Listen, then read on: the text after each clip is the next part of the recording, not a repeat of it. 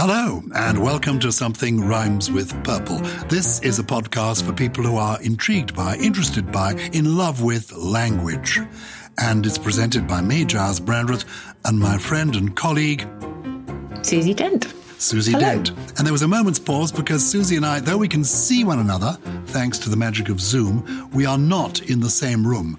We're not just six feet apart, we are 60 or more miles apart. Where are you speaking from, Susie Dent? Same as always. I wish I had something new and novel to tell you, but I don't. I'm still in the same room.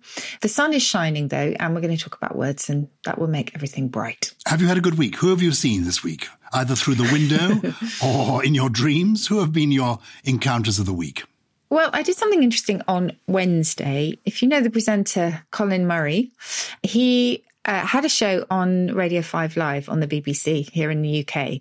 And he decided that we should dedicate some time to letting people just relax because quite often, you know, towards the end of the evening, whether it's that sort of 10 o'clock, all that's available really is more talk about the pandemic, and that might just depress people's soul a little. So he decided to offer an alternative, and it was a virtual pub in lockdown. So between 10 and 12, I was looking at lots of different faces on the screen, including some fantastic spoken word poets. And we just sat around. There was no script, there was no presenter. We sat around drinking a glass of wine and just chatting. Which, of course, could have gone horribly wrong, but it was actually really nice and it was really uplifting. And I think people who were listening also found that it just gave them that bit of ventilation time, really. So that was really fun. And I listened to the fantastic spoken word poet called Polar, who introduced me to the word a univocal lipitude. And a univocal uh, poem is one which allows only one vowel. And he chose the vowel O and delivered this absolute tour de force. No other vowels throughout this quite long poem were allowed, and it was absolutely fantastic. So that was that was my Wednesday night. Thoroughly enjoyed it. It's the first time I've ever drunk while working. There was a great craze for univocal work in the 1950s in America. And there was Okay. a guy who attempted to do the complete works of Shakespeare, dropping a different letter from each of the plays in turn. And the big challenge was doing Othello without the letter O, because Iago, Othello, there they all are, Desdemona, and he somehow managed it. He spent years doing this, and nobody ever performed these plays, and he couldn't quite understand Oh. why. Yes.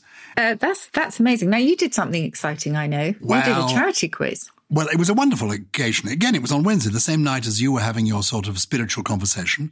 I was having quite a tense time because I was hosting a quiz for the Riverside Studios, which is a an arts complex in London on the River Thames at Hammersmith. And they've spent several years refurbishing themselves, and they opened at the beginning of this year brand new, beautiful theatres, several spaces, beautiful cinema screens, uh, television studios, and then within weeks of opening, they had to close. So a financial disaster for them, and they decided to organise a charity evening um, uh, with a quiz. And I thought it was going to be like a general pub quiz. And I was just going to ask the questions. It turned out to be a super gala superstar quiz. I was asking the questions. The questions, though, had been scripted by John Lloyd. QI, QI John Lloyd, uh, Lloyd, and also the Museum of Curiosities, which I was on once, which I love, absolutely love. That very same man, the only person in the world to have almost as many BAFTAs as Dame Judi Dench. Uh, Judi Dench has, I think, 11 BAFTAs, and John Lloyd has about 10, which is pretty impressive. Anyway, Dame Judi Dench took part in this quiz. Stephen Fry took part in the quiz. Jo Brand was there. Eddie Izzard was there. You name it. It was full of quiz kings. And so during the course of today, I may share with you one or two of John Lloyd's questions. Some of them were really easy, like how many muscles are there in the fingers of your hand? And they were multiple choice. How many muscles are there in the fingers of your hand? Are there none? Are there 10? Are there 30? Or are there 34 muscles in the fingers of your hand? What do you think is the answer? Honest answer, I don't have a clue. Muscles. Yeah, because there's lots of tendons, but are there actual muscles? Okay, I'm going to go for broke and say none. None. None. And that shows you how brilliant you are. That's why you are Susie Dent, because you're completely right. The 34 muscles that bend the fingers are all in the palm. Ah, That's the trick of the question. How many muscles are in the fingers of your hand? 17 muscles in the palm, 18 in the forearm, but none in the fingers of your hand. That's amazing. And I've told you so many times about the origin of muscle, haven't you? Haven't I? Even there are lots of uh, variants in different languages, but most of them go back to little mouse because, particularly for the Romans, musculus little mouse, they thought that flexing biceps looked a little bit like a mouse scurrying around under the skin. I hope you've been doing some homework because you'll remember yes. the other day we got a lovely email from Alexandra Townsend, this, well, whenever it was. And she said, Hi, Susie and Gyles. I've been living stateside for five years and have just discovered that the Americans use John Doe for a hypothetical person, as us Brits use Joe Bloggs. Just wondering if you could shed any light on the origins of these names. So we thought that might be a bit of a theme for today's podcast. So thank hmm. you, Alex Townsend. Uh, and tell us, have you done the homework? I have done the homework. It's one of those ones where people have lots and lots of theories, a little bit like nursery rhymes, but we don't actually have the definitive answer. But it's such a long history, John Doe, to start with, because John Doe was regularly mentioned in courts going back to the 14th century, so the reign of King Edward III, uh, for example. So John Doe was the plaintiff and Richard Roe was the defendant. And they were just taken as generic names. Nobody quite knows why, whether they were real people. I mean, obviously they were notional, but whether they were real people kind of inspiring these names, we don't actually know. In the US. You're telling us that this was originally in England. It was originally in England. And yes, in the US, uh, it tends to be applied to corpses. So unidentified corpses. There was actually, well, obviously there are the people who are called John Doe who have had lots of unwanted attention. There was one who was questioned apparently repeatedly by airport security staff because they didn't believe that was his real name.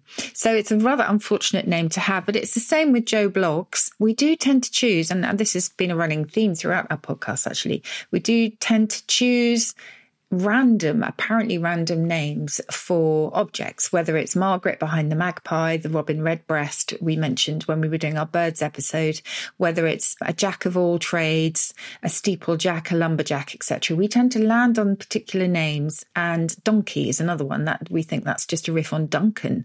So we don't actually know the precise stories behind them, but they have been there for a very, very long time. So Joe Bloggs, when was it first used? Let me just check that in the OED. I know that we don't quite know, you know, why, why anyone would take John, because you'd think Smith would be a more obvious one. So as always, I'm going to look it up in the OED. Tap, tap, tap. While you're looking it up in the OED, I'm reminded that in the good old days, we had telephone directories. And then we could have just looked up in the telephone directory to see whether there was a Joe Bloggs. Actually, to see if somebody, I've never met anybody called Bloggs. I don't think I have either, actually which is quite strange. So if you look at Joe, you will see that Joe has been chosen as a generic name for a very long time. So a person in the diggings during the gold rush in Australia was called a Joe. In, well, you know, in other countries, countries other than the US, a Joe was a guy from America. Joe College was a college boy. These are all sort of late 19th century. Uh, Joe Blog's actually very recent. Um, it says a name applied to a hypothetical average or ordinary man. 1969, quote from The Guardian LSD can be taken by Joe Bloggs on a lump of sugar. There you go. I'm amazed that that is that they're so young. I, I assumed it would be a Victorian. Yeah, it sounds like it. There's Joe Blow as well in the US. Joe Soap was once applied not very nicely to a mug. So a very ordinary person. Joe Blake, that's Cockney rhyming slang in Australia for a snake. And of course, we've got Joe Public, haven't we? Which goes back to the 40s. So Joe's had quite a ride in English. Is there a female equivalent of Joe Bloggs? Jane Doe is the certainly in the US. Plain Jane, etc. But you know, as we've talked about before, I think an Abigail was once a maid. That was in Victorian times. So it's quite strange how we land upon these names. But as we're about to discover, hopefully, there are idioms and expressions in English where real people are lurking behind them. Before we do that, can we just send out a message of love to all the people who are called Jane? I don't think I've ever met a Jane who didn't actually use the phrase plain Jane almost within seconds of telling you what her name was. What about Fanny Golightly? Where does that come from? Never heard Fanny Golightly. no. You know, Jane Doe. Oh, who is she? Oh, it's well, Fanny Golightly. I've not heard that before. No. Do you want me to look it up? And I know a character. When, when you these casual names, you may have Joe Bloggs. I have Fanny Golightly, and I also have. Oh, it was just Lord Pisspot. Lord Pisspot is one of my favourite characters. Who was it? It was oh, it was old Lord Pisspot. I, when I was when I was an MP and you referred to some member of the House of Lords whose name you couldn't remember, you said, "Oh, it was um, oh, you know, Lord Pisspot," and people immediately said, "Oh, Lord Pisspot. Oh, I know him." so, just a few more of these sort of anonymous phrases and names of people. What about Billy No Mates? Yeah, I, am going to really disappoint you with all of these because we actually just don't really know who Billy No Mates was or Flaming Nora or Flipping Ada. You know, there, there have been some different ones over the years, but quite why, we don't know. I think Bloody Nora was mentioned in a novel from the 1950s and then in the late 60s. Don't know if you remember this. It was a sitcom called Nearest and Dearest. Oh, yes. Uh, there was a Nora in that. And the term firmly began in Lancashire, we can see. And then examples of flaming and bleeding came along as euphemisms for bloody. But we think Nora is just it's just a working euphemism for for hell, really, like Blumeneck. And then there was Nora Batty, wouldn't there? That later on, wasn't there? Nora Batty from was she from Corrie? No, maybe she was last of someone. Uh, purple people out there are going to be screaming. They are, that we know nothing. At their devices, because we know nothing. Um, Flipping Ada, the same one. First first record of that actually is from D.H. Lawrence, um, Flipping Ada. But yeah, Billy No Mate's the same. Why a Billy? We don't know. What about a clever dick? I'm sometimes called a clever dick, which I don't take to be a compliment. I don't think it's meant as a compliment. It's usually when I don't know something. Where no. does that come from? Clever dick. Clever Dick. You've just just reminded me of um, Spotty Dick, actually. Um, oh yes, Spotted Dick. I used to love that at school. Oh yes, spotted, spotted. My dad's absolute favourite pudding as well. Um, he used to have it fried the next morning. I probably shouldn't go there. Can you imagine anything less healthy? Um, Clever Dick. Okay, yes, Richard Whiteley, the great late presenter of Countdown, the show that you and I both appeared on lots. Um, he used to be called Clever Dick. So it started off meaning simply a clever or smart person and then quickly became ironical, as it says in the dictionary. So, yeah, why Richard? Who knows? Dick was a, a, name for a pudding as well, hence spotted dick, and that was a regional a regional term. So it could be an apron made of leather, but also as well as lots of other things, um, a pudding. You get feeling dicky, don't you, when you're not feeling too well? Is that a rhyming slang with sick, dick? exactly. I think so. Yes, you asked me loads of good questions. Well, I'm the, I'm the tribune of the people here. We have come to you. you. You are, as it were, Muhammad and the mountain, and we've come to you on your mountain, Muhammad, and we want the answers. We want the truth. So, it, no, actually, it says origin unknown. That makes me feel a little little bit better. It says perhaps playing, this is Dicky, perhaps playing on its resemblance to tricky or sticky or other sounds with negative connotations. Or it could be an alteration of Dickens, as in what the Dickens or go to the Dickens, which of course was a euphemism for the devil. Oh. Mm. I love, there's another word that I, expression that I've told you before. If you are feeling a bit dicky, a great regional dialect word, which is flobly mobbly. You're just feeling a bit meh. I love flobly mobbly. What about in your dicky? Is your dicky the bow tie or is it the white waistcoat that you're wearing? Uh, so, okay, it has meant many items of clothing. Um, so a dicky in the olden days could be a, a, woman's petticoat. We've talked a lot about petticoats, haven't we, uh, recently? A man's shirt, especially a worn out one. And then in the 19th century, it was a detachable shirt front. So particularly one that was worn as part of formal evening dress. We um, don't know who the original clever Dick was, but do we know who the original smart Alec was? Oh, that's a good question. Yes. Now, this involves one of my favorite stories. Now, do you know, it's really sometimes it's really, really hard to identify not just the people who are lurking behind some of our idioms, but you know, the first use of something. Really hard for any lexicographer or word detective. But we think we've nailed this one. Unlike Clever Dick or Contrary Mary, etc., Smart Alec, we think, does have a namesake uh, behind it. And that man was Alexander Hoag aka Alec Hoag.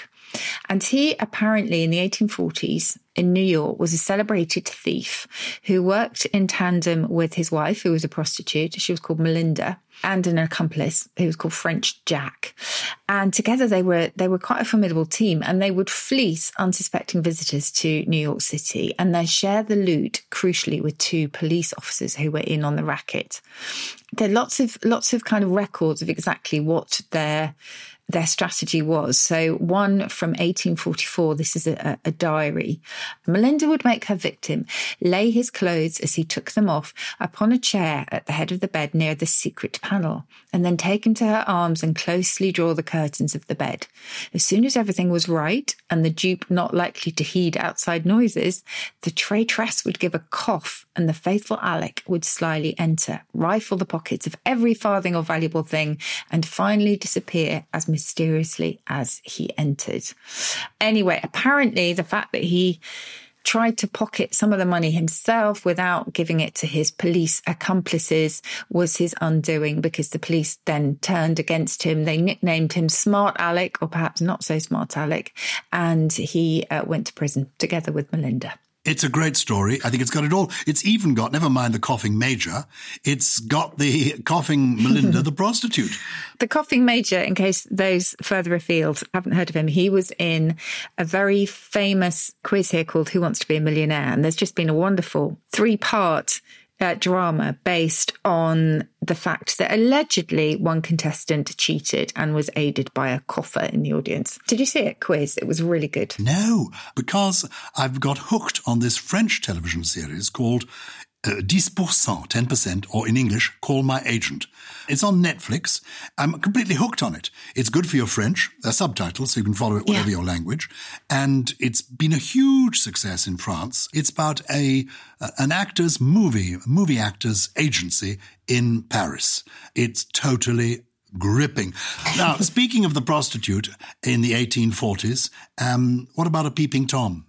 Oh, yes. Nothing to do with the 1840s, this, and everything probably to do with Lady Godiva. Um, so, Lady Godiva, according to legend, rode naked through the streets of Coventry in protest against her own husband's taxation of the people. And her name is definitely there in the Domesday Book, but she's said to have issued this public order that all doors and windows be shut so no one could see her. I don't quite know what the point of the exercise was, but no one could see her uh, riding through. And Peeping Tom is the name given to a prying tailor who's said to have been struck blind, or in some versions, even struck dead, after completely defying that order and watching her secretly through his curtains. He was a bit of a Jack the Lad, wasn't he? He was. Oh, Jack the Lad, yes. We've talked about Jack the Lad, I think, before, have we? Jack Sheppard, a famous criminal celebrated in ballads from um, the 18th century. Um, his thievery was fairly standard, but it was the fact that he was imprisoned so often and every time he managed to escape, apart from the last. And they would kind of involve all sorts of contraptions in order to keep him there. Um, and he was manacled to the floor at one point and he escaped and so became this kind of celebrated folk hero. And when he was hanged at Tyburn, it was witnessed by 200,000 people, apparently. He was such a hero. So he was the, the original Jack the Lad, we think. One more before we have our break. Uh, every, I heard this, somebody using this the other day, and I thought, oh my goodness, this is absolute. Gordon Bennett. I was watching an old episode because I love it of location, location, location. And Kirstie Allsopp was at every other was saying, "Oh, Gordon Bennett, Gordon Bennett." This, and I thought, well, I can't remember. Is it is it the newspaper man from Victorian times, the American newspaper editor in New York, or isn't it? What is the origin of the expression Gordon Bennett? Well, yes and no. So the way that Kirstie was using it is as a euphemism for gore blimey, I guess. And that again is said to have been uttered by Peeping Tom. So that kind of links that nicely together. So it was the, the name was a useful euphemism because of the G and the B.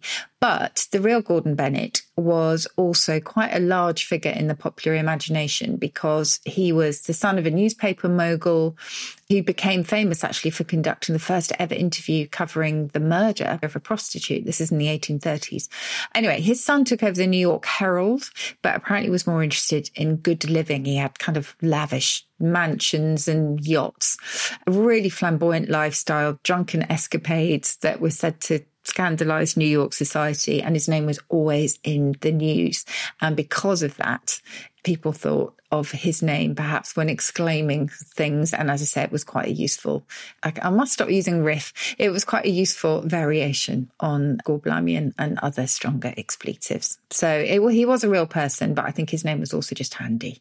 Well, one of the expressions we use in our house, Kirstie may be saying Gordon Bennett all the time. I'm saying Susie Dent. Susie Dent will know that. More of what Susie Dent knows in a moment after our break. And to take you through the break, I'm going to tease you with one of my friend John Lloyd's quiz questions. See if you know the answer to this. In ancient Egypt, what would you say to someone who had shaved off their eyebrows? Would you say, A, my God, what happened to your eyebrows? Or B, is everything all right? Or C, Good heavens, is that the time? Or D, Sorry to hear about the cat. What would you say to someone who had shaved off their eyebrows? Answers in just a moment on Something Rhymes with Purple. Susie, please can you tell me what Wanderlust means? Well, it comes from German and it means a strong desire to travel. And Jazz, I know you love to tell anecdotes. So do you have a good travel story? I had an amazing time in Iceland. I went pony trekking and the person who was in charge of the pony trekking told me that in those days, on a Thursday evening, there was no television in Iceland because people were supposed to be at home reading books. Well, let me tell you about Explore Worldwide. They organise small group adventures that are led by local tour leaders so that you can fully immerse yourself in local knowledge whilst exploring a new country. The most important part of the holiday is respecting local culture and environment. And Explore can help you find expert tour leaders that can get you off the beaten track and into the heart of your adventure. Whether it's a food and wine tour in the hilltop towns of Tuscany or a walking tour in the rice fields of Vietnam, Explore take care of everything, putting the quality of their local tour leaders front and center so you'll truly understand the wow factor of where you are. If you're thinking about your next adventure, head to exploreworldwide.co.uk to find out more. There's a lot happening these days. But I have just the thing to get you up to speed on what matters without taking too much of your time. The Seven from the Washington Post is a podcast that gives you the seven most important and interesting stories, and we always try to save room for something fun. You get it all in about seven minutes or less. I'm Hannah Jewell. I'll get you caught up with the seven every weekday. So follow the seven right now.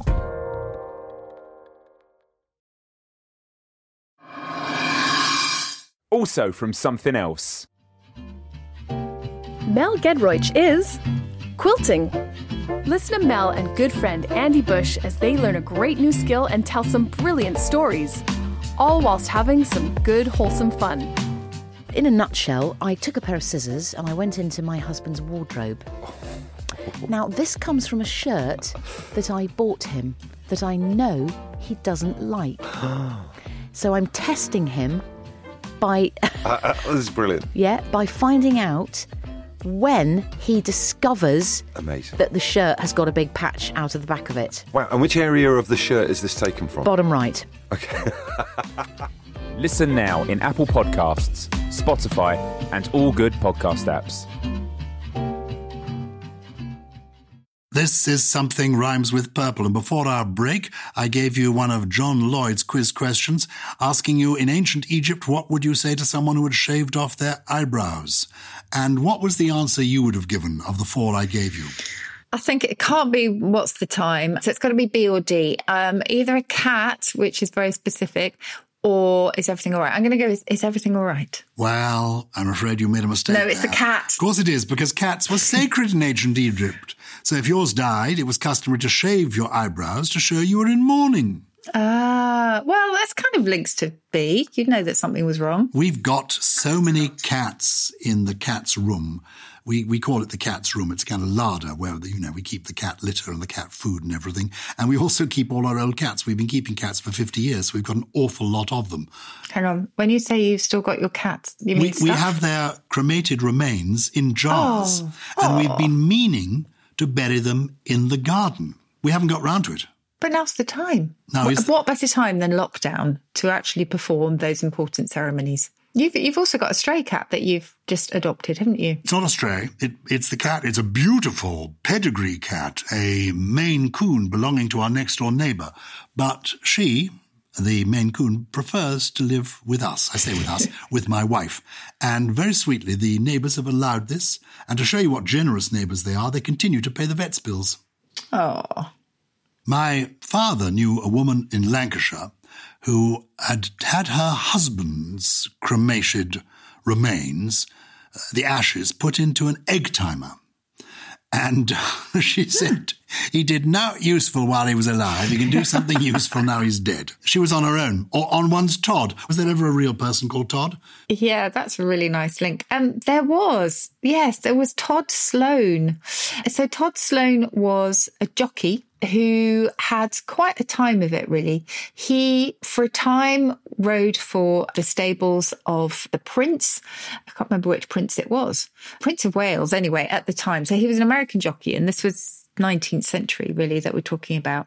And he too, a bit like Gordon Bennett, was a minor celebrity. He was the one who introduced what's called the monkey crouch, used by jockeys today, you know, that sort of hunched up forward sitting position on the horse. So he was the one who introduced that, but he also liked the finer things in life. He was arrested, I think, for insider betting. I think he's been exonerated of that since quite recently, but at the time he was absolutely disgraced. He was fired from all the stables that he rode for. I mean, he was quite an amazing jockey. He won so many prestigious prizes.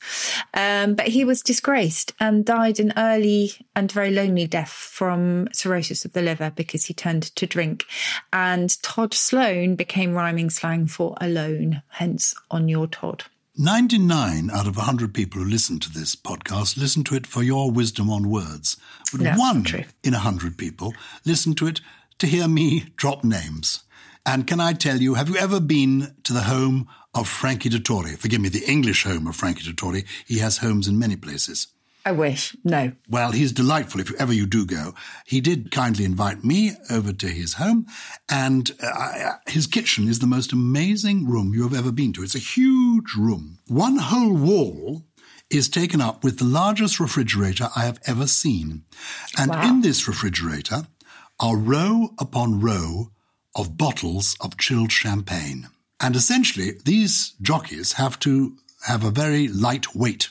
They have to carry as little weight as possible. And so many of them virtually live off champagne.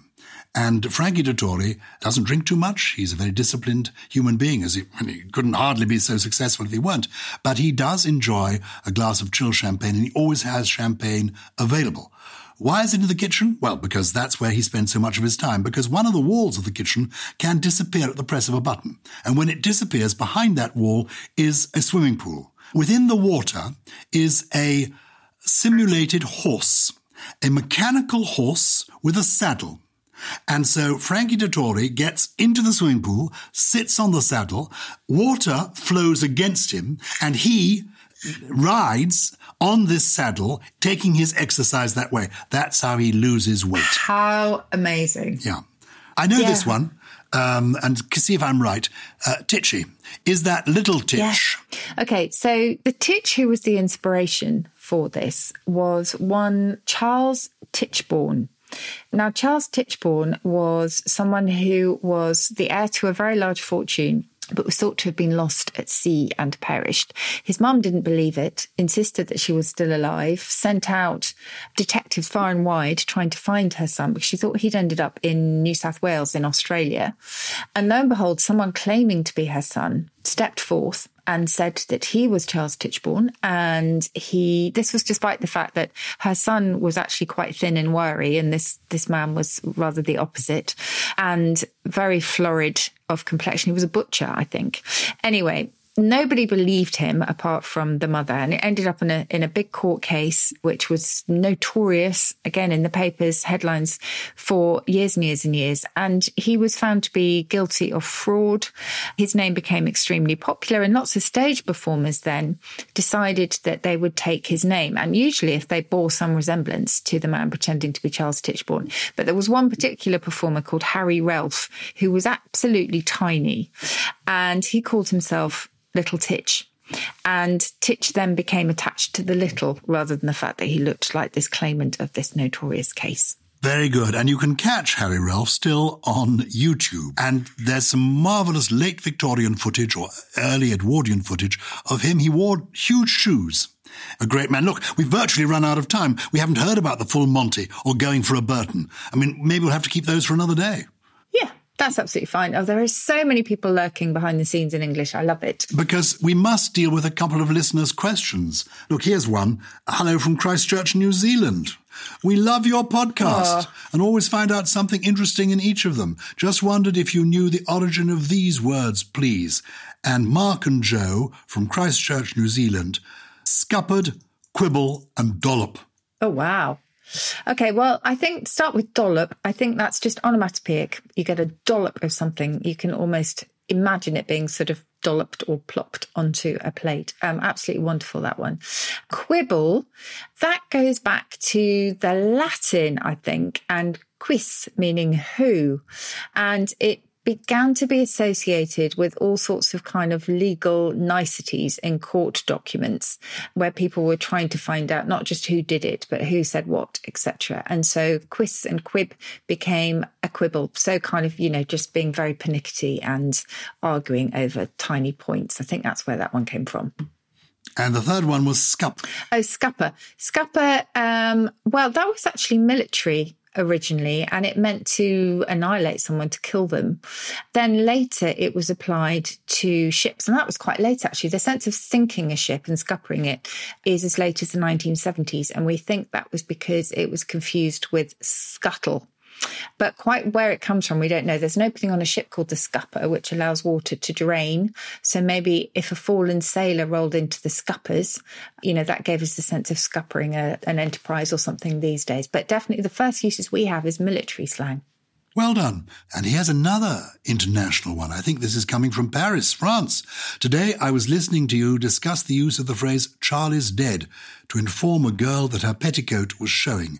In my youth, here in Glasgow, ah, uh, we would say it's raining in Paris. I saw the word Paris, I got excited. I have no idea why. Actually, I see the word Glasgow, I should get excited. The ubiquitous chip is Oh, almost my favorite restaurant. Anyway, it's raining in Paris as a uh, expression meaning Charlie's dead, meaning your petticoat is showing. No idea. It sounds like, again, it sounds like it's been plucked out of thin air. Um, there may be something behind it. Perhaps the purple people know. I honestly don't know the answer, just as no one seems to know why we say Charlie's dead. Um, so, yeah, I don't know. But if anyone does, let us know. If you are a purple person and you want to let us know, it's purple at somethinelse.com. That's somethinelse.com without a G in something else.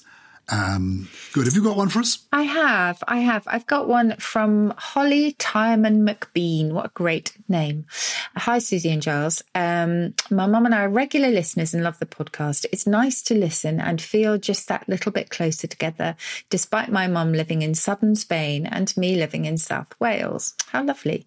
You mentioned 1984 by George Orwell fairly recently. That would have been you, Gyles, I think.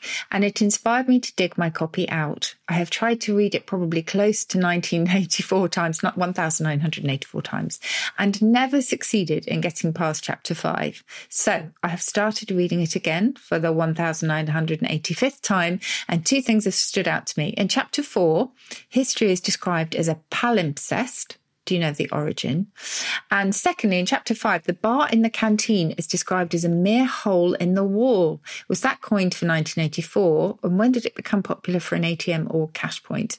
Good luck to you both during the lockdown. And thank you for continuing to make podcasts. A welcome break in the storm clouds of current life. That is so lovely. I love the fact that Holly's mum um, and she both listen in very different parts of the world and that it gives them some sense of, of being, you know, being connected. I love that. So thank you, Holly, for for writing in. Um, so palimpsest is something that kind of has ghosts of what went before, really, because it's particularly applied to paper or parchment, for example, where you can see words that were written underneath. So it's kind of like a ancient form of recycling. I guess.